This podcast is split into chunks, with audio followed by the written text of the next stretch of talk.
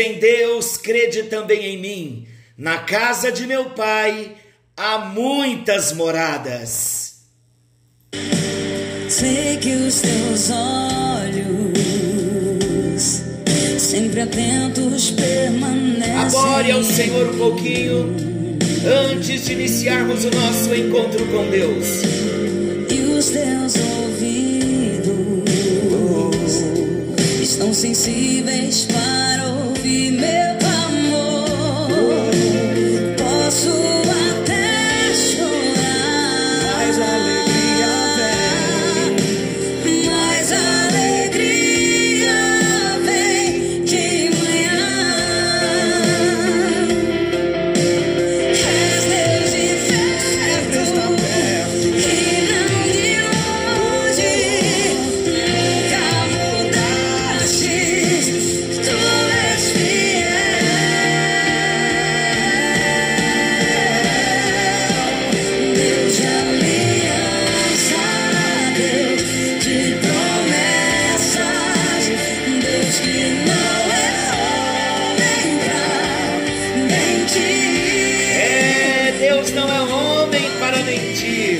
Graça e paz. Está chegando até você mais um encontro com Deus. Eu sou o pastor Paulo Rogério, da Igreja Missionária no Vale do Sol, em São José dos Campos. Mais um encontro com Deus. Mais uma noite, iniciando mais uma semana. E abrimos o nosso encontro desta noite com esta linda canção: Jesus, vem logo, estáis vós prontos. Mas há um consolo da parte de Deus para nós. Não se turbe o vosso coração. Credes em Deus, crede também em mim. Esse texto maravilhoso está no Evangelho de João, capítulo 14. Nós vamos compartilhar um pouquinho sobre esse texto com muita alegria no nosso coração, abrindo mais um encontro com Deus. Eu me alegrei muito no encontro de ontem, quando falávamos da fidelidade do nosso Deus, o Deus que não se ausenta do trono, o Deus que cumpre as suas promessas. E antes de eu entrar diretamente no nosso assunto, eu quero considerar algo na doutrina bíblica muito importante para nós. Na doutrina da salvação, nós encontramos um plano perfeito de Deus. É um plano completo. Nós ouvimos muito sobre a, sobre a história de Jesus, a morte de Jesus na cruz, ele ressuscitou, subiu aos céus, mandou o Espírito Santo. E de repente, para nós que estamos tendo contato com a palavra de Deus agora, um contato maior, nós que estamos amando a Jesus, que entregamos a nossa vida agora para Jesus, muitas vezes nós encontramos alguns assuntos e nós não sabemos situar esses assuntos, não conseguimos entender como eles funcionam na sua ordem num todo. Então, é importante nós entendermos que o plano da salvação, tudo que Jesus fez quando ele veio à terra, morreu na cruz, tudo isso foi o plano da salvação. E esse plano todo já estava registrado desde Gênesis. Falamos um pouco lá no nosso encontro Novo Nascimento. Esse plano da salvação, ele norteia toda a Bíblia. Nós costumamos dizer que há um fio vermelho de Gênesis até Apocalipse. O que queremos dizer com o fio vermelho desde Gênesis até o Apocalipse? Queremos dizer que desde Gênesis, quando Deus criou o homem e o homem peca, Deus já sabia disso, Deus já havia providenciado no seu coração um plano chamado plano da redenção, plano da salvação. Salvação é livramento, redenção é compra. Ele nos comprou. Pedro diz que não foi com prata nem com ouro, mas foi com o seu sangue derramado na cruz do Calvário. Então vamos lá, entendendo um pouquinho e já entrando no nosso assunto de hoje. O que temos a compartilhar sobre a salvação?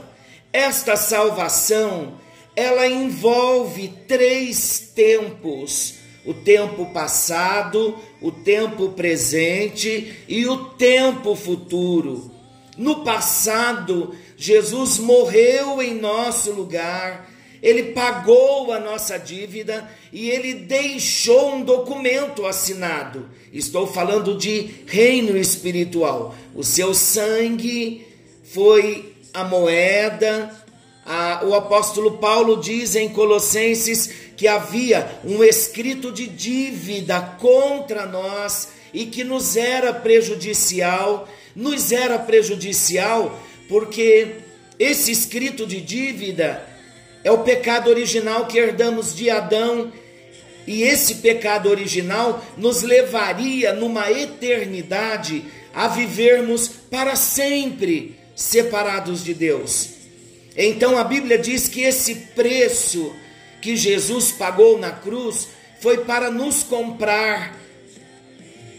A moeda, como eu disse, volta a repetir, não foi prata nem ouro, foi o sangue de Jesus. E o escrito de dívida, Paulo escrevendo aos Colossenses no capítulo 2, ele diz que ele rasgou esse escrito de dívida.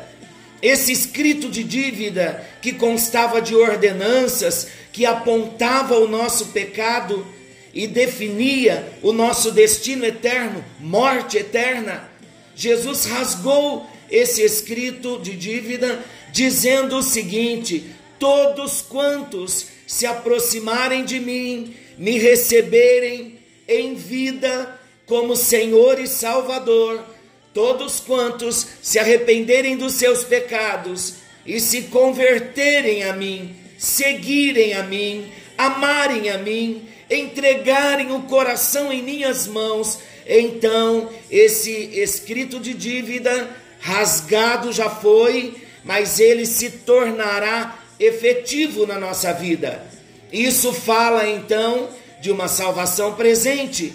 Olha a obra no passado, ele rasgou o escrito de dívida. Hoje, o Espírito Santo trabalha em nosso favor, aplicando esta obra que foi realizada há quase dois mil anos atrás e hoje o Espírito Santo nos faz compreender esse plano tão maravilhoso de Deus e o próprio Espírito Santo se encarrega de tocar o nosso coração para que nós venhamos compreender a palavra de Deus, assim como a palavra de Deus diz no livro de Atos que quando o apóstolo Paulo pregava a palavra de Deus em Listra, Deus abriu o coração de Lídia.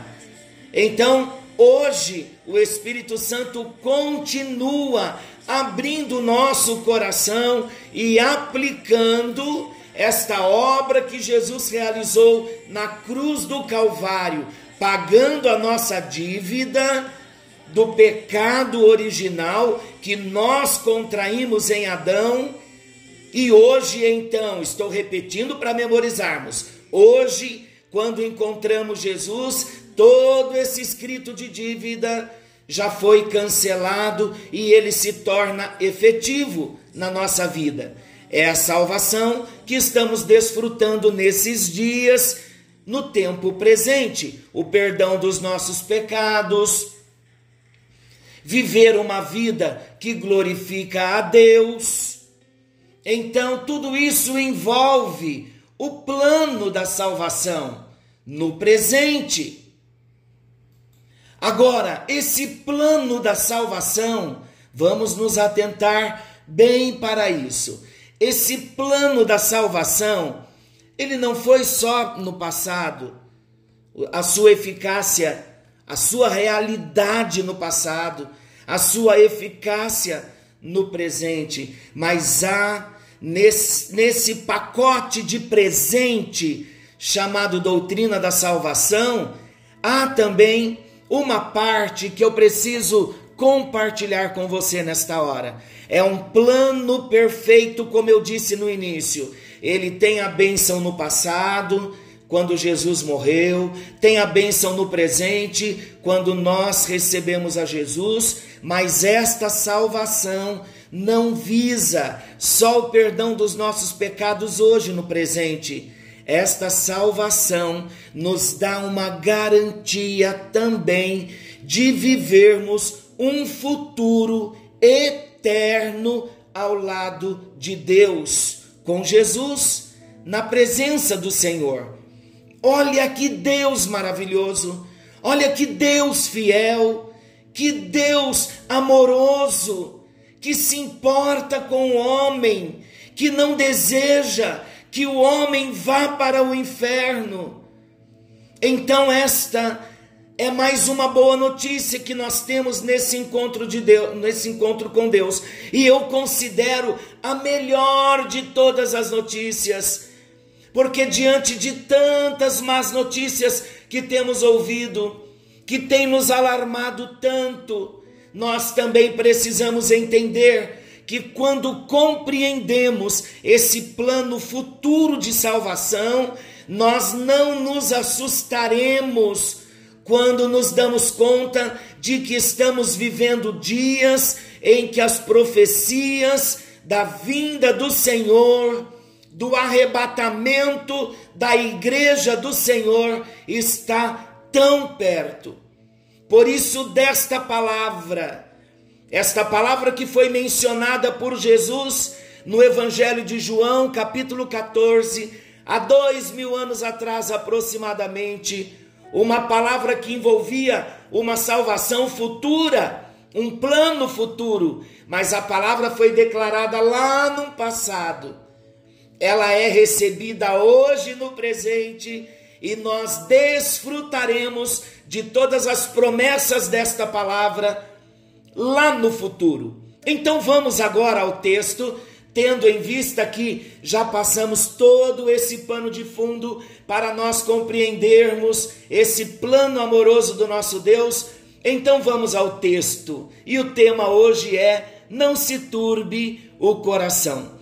Qual é o assunto principal destes versículos que nós vamos ler agora? O tema, o assunto principal é: Jesus está consolando os seus discípulos. É isso mesmo, Jesus está consolando os seus discípulos. E temos um propósito central que é falarmos do Consolador, o Espírito Santo, que está dentro de todo aquele, dentro do coração de todo aquele que já recebeu a Jesus Cristo como Senhor, como Salvador da sua vida. Eu quero ler os versículos 1, 2 e 3 do Evangelho de João, capítulo 14. Não se turbe o vosso coração Credes em Deus, crede também em mim. Na casa de meu pai há muitas moradas. Se assim não fora, eu vou-lo teria dito, pois vou preparar-vos lugar. E quando eu for e vos preparar lugar, voltarei e vos receberei para mim mesmo, para que onde eu estou estejais vós também. Aleluia! Que promessa gloriosa Deus está nos fazendo nesses versículos. Então, queridos, vamos entender alguns pontos desse texto. Primeiro, o que é um coração turbado? É um coração perturbado. Em que circunstâncias Jesus falou Jesus, Jesus disse para os seus discípulos, e João escreveu no Evangelho de João, capítulo 14. Em que circunstâncias disse Jesus estas palavras tão estimadas? Foram nas piores circunstâncias. Ele estava para morrer, ele estava para deixar os seus discípulos sozinhos, o traidor estava pronto para agir, a noite era escura e o futuro era incerto. Um terrível vale à frente, águas profundas, cheiro de morte pairava no ar. Sua morte fora decretada pelos fariseus. E Jesus parecia impotente diante do seu destino fatal. Foram três anos de labor ao lado do Mestre, tão pouco haviam produzido, apenas alguns poucos discípulos e seguidores. Agora tudo jazia em trevas, sentimentos de morte, perda, angústia, remorso. Eu quero dizer a você, esse contexto se aplica a nós. Não importa, queridos, o que está acontecendo agora ou o que está vindo por aí. Quem está com Jesus tem motivos de sobra para ter paz em seu coração. Quem tem Jesus tem motivos de sobra para ter paz em seu coração. E eu quero repetir mais uma vez para você: não perturbe o seu coração. Quais motivos têm os cristãos para manter a paz em seus corações, mesmo em meio às piores crises, como estamos enfrentando hoje? Em, em primeiro lugar, o primeiro motivo, temos fé verdadeira em Deus. O versículo 1 fala disso, não se turbe o vosso coração, credes em Deus, crede também em mim. Esse texto está falando de uma fé genuína, e eu vou explicar um pouquinho aqui. Fé em Deus, quase todo mundo tem, mas a maioria não inclui Jesus. E esse tipo de fé que não inclui Jesus não é genuíno, não é verdadeiro, não vale quase nada. Por isso Jesus disse: credes em Deus, crede também em mim. O que eu quero dizer com isso? Somente a fé verdadeira, a fé que reconhece Deus em Cristo, pode salvar o pecador. Somente a fé que reconhece Deus em Jesus é que pode nos salvar. João 10, 30, eu fundamento dizendo o que Jesus disse: Eu e o Pai somos um. Qual é o ponto central aqui? É João 3,16. Porque Deus amou o mundo de tal maneira que deu o seu Filho unigênito para que todo aquele que nele crê não pereça, mas tenha a vida eterna. Nós podemos glorificar ao Senhor, dando a Ele aleluia, aleluia, porque o Pai e o Filho são um, e quem vê o Filho, vê o Pai.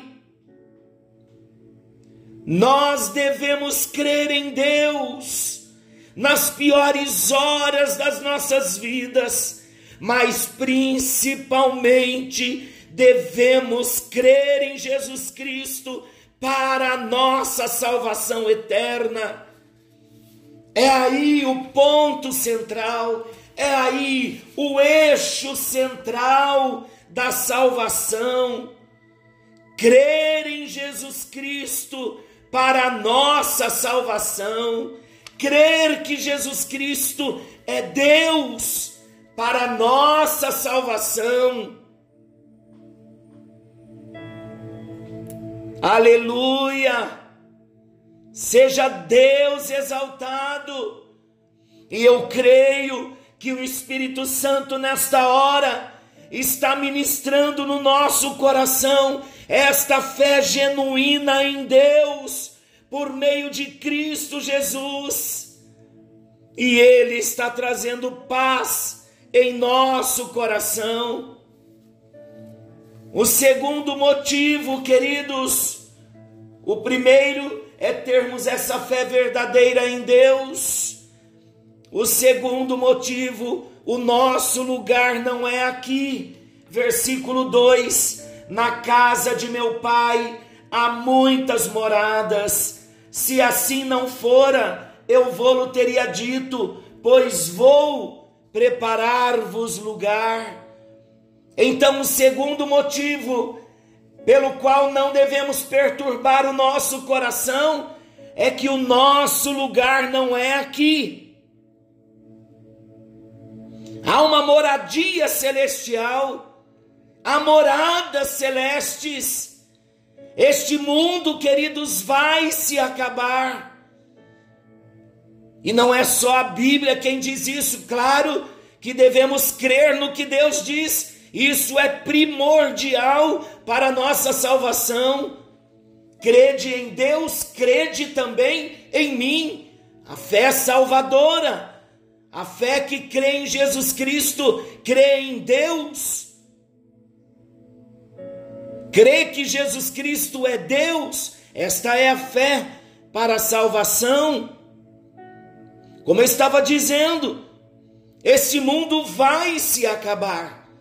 E não é só a Bíblia quem diz isso. Muitos pensadores modernos também já concordam com as sagradas escrituras. A nossa existência nessa terra, cada hora é uma notícia e uma mais trágica do que a outra. Então podemos concluir que a nossa existência está indo de mal a pior e já está se acabando aqui na terra.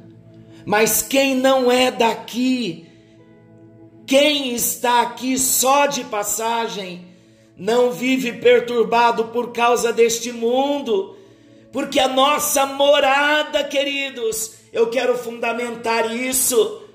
Apocalipse 21, 18.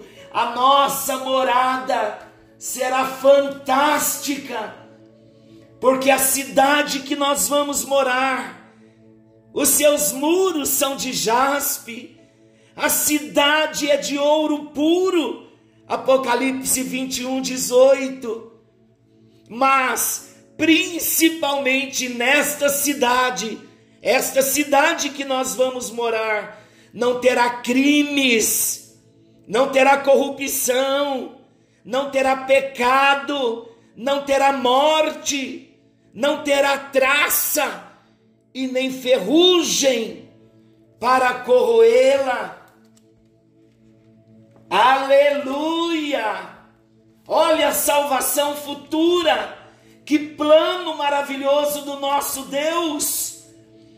Apocalipse capítulo 5, versículo 9 diz assim: e entoava um novo cântico, dizendo: Digno és de tomar o livro e de abrir-lhe os selos, porque foste morto e com o teu sangue compraste para Deus os que procedem de toda tribo, língua, povo e nação, e para o nosso Deus os, os constituíste reino e sacerdotes e reinarão sobre a terra. Esse texto está falando de mim, de você, está falando para mim e para você, povos de todas as línguas, tribos, raças, tribos e nações, está falando de nós, aleluia, porque Jesus nos comprou e por isso nós vamos morar no céu. A salvação, ela é completa no passado, no presente e no futuro. Você pode ter plena convicção da sua salvação. A Bíblia diz: quem crê no Filho tem a vida eterna. Eu paro um pouquinho aqui para te perguntar: você já crê em Jesus para a sua salvação? Se você ainda não recebeu Jesus Cristo para a sua salvação eterna, este é o momento. E daqui a pouquinho nós vamos orar juntos e eu darei o tempo necessário para você repetir e fazer a sua declaração, a sua entrega. E o terceiro motivo pelo qual nós não devemos perturbar o nosso coração está no versículo 3 de João 14. E quando eu for e vos preparar lugar, voltarei e vos receberei para mim mesmo, para que onde eu estou estejais vós também. Esse texto está falando do retorno de Jesus, aqueles dias para aquele momento exato, melhor dizendo, para os discípulos. Era um momento de dor, eles já estavam prestes a se separarem do Mestre, mas agora, esta salvação futura, ela está muito perto de nós. O retorno de Jesus, ele está voltando. E eu gostaria que, logo após terminar esse encontro com Deus, eu vou fazer isso também. Eu gostaria que você abrisse a sua Bíblia no Evangelho de São Mateus, capítulo 25, e você lesse o capítulo 25, onde nós vemos ali Jesus falando sobre os sinais que aconteceriam no final dos tempos. Nos finais dos tempos, sinais aconteceriam. A parábola das virgens nécias, das dez virgens, cinco estavam prontas e cinco não estavam. Retrata essa história. Muita gente não estará pronta para esse momento. Eu recebi um WhatsApp agora pela manhã de uma das nossas irmãs da igreja, falando que estão se ouvindo sons no céu com esse silêncio da terra. Os pesquisadores, aqueles que trabalham nessa área das pesquisas, já estão ouvindo sons diferentes no céu. O, o silêncio da terra tem feito com que eles ouçam alguns barulhos que são desconhecidos. Nós não precisamos temer, queridos. A Bíblia fala no Evangelho de São Lucas, no capítulo 17 e no versículo 27.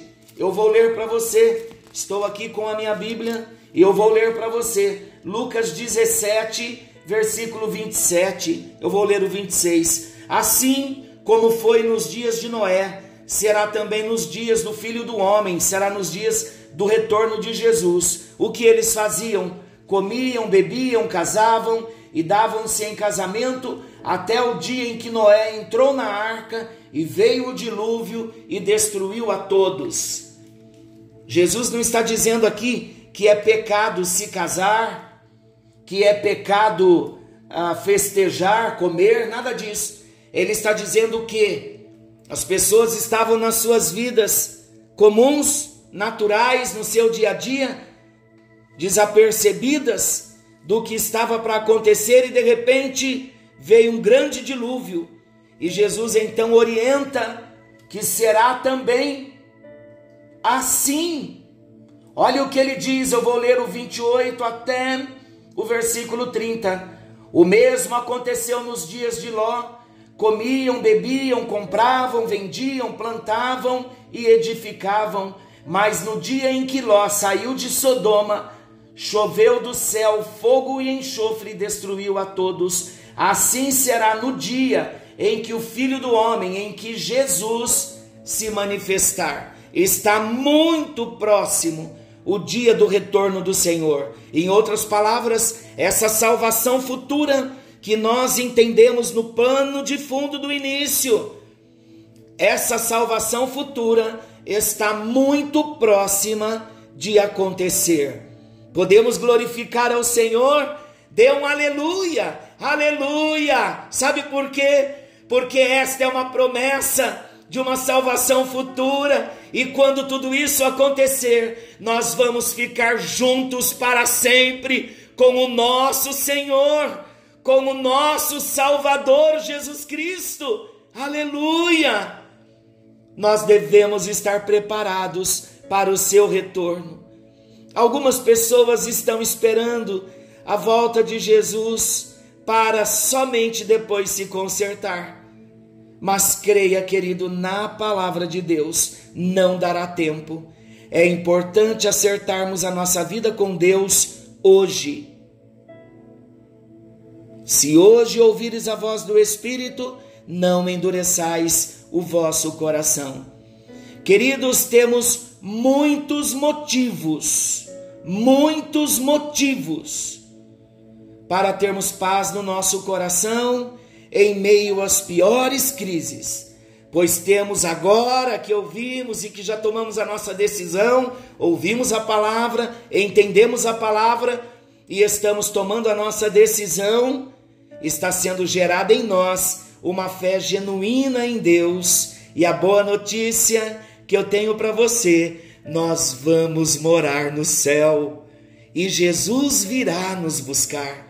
Aleluia! Eu vou repetir nós vamos morar no céu e Jesus virá nos buscar. Eu gostaria de gritar, de dar brados de aleluia nesta hora, porque a alegria do meu coração é muito grande e a alegria do seu coração também é. Então vamos fazer o que nos cabe fazer nesta hora? Vamos fazer uma oração de entrega como nunca. Vamos entregar a nossa vida para Jesus? crer em Deus e crer também em Jesus para a nossa salvação presente e salvação futura?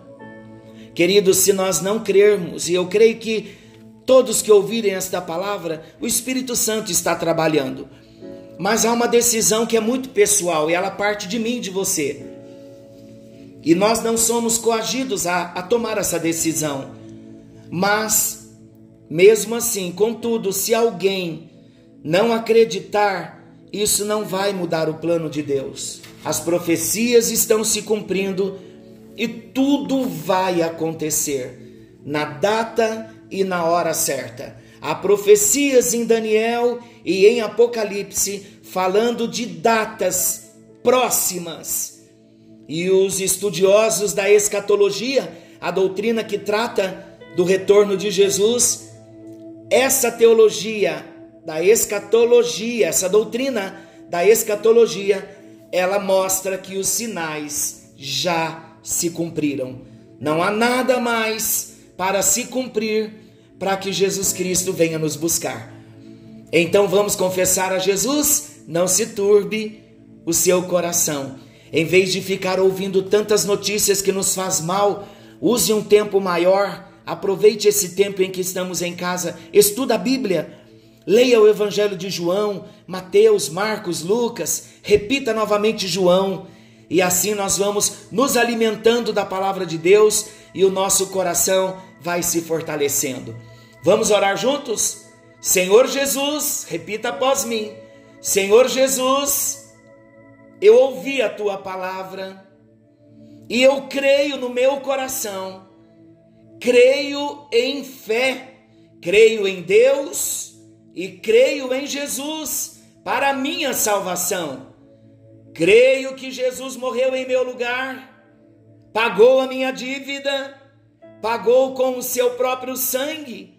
Foi a moeda de pagamento, o sangue de Jesus Cristo. E eu creio também que o escrito de dívida que era contra mim e me era prejudicial, Jesus rasgou esse escrito de dívida e eu estou perdoado.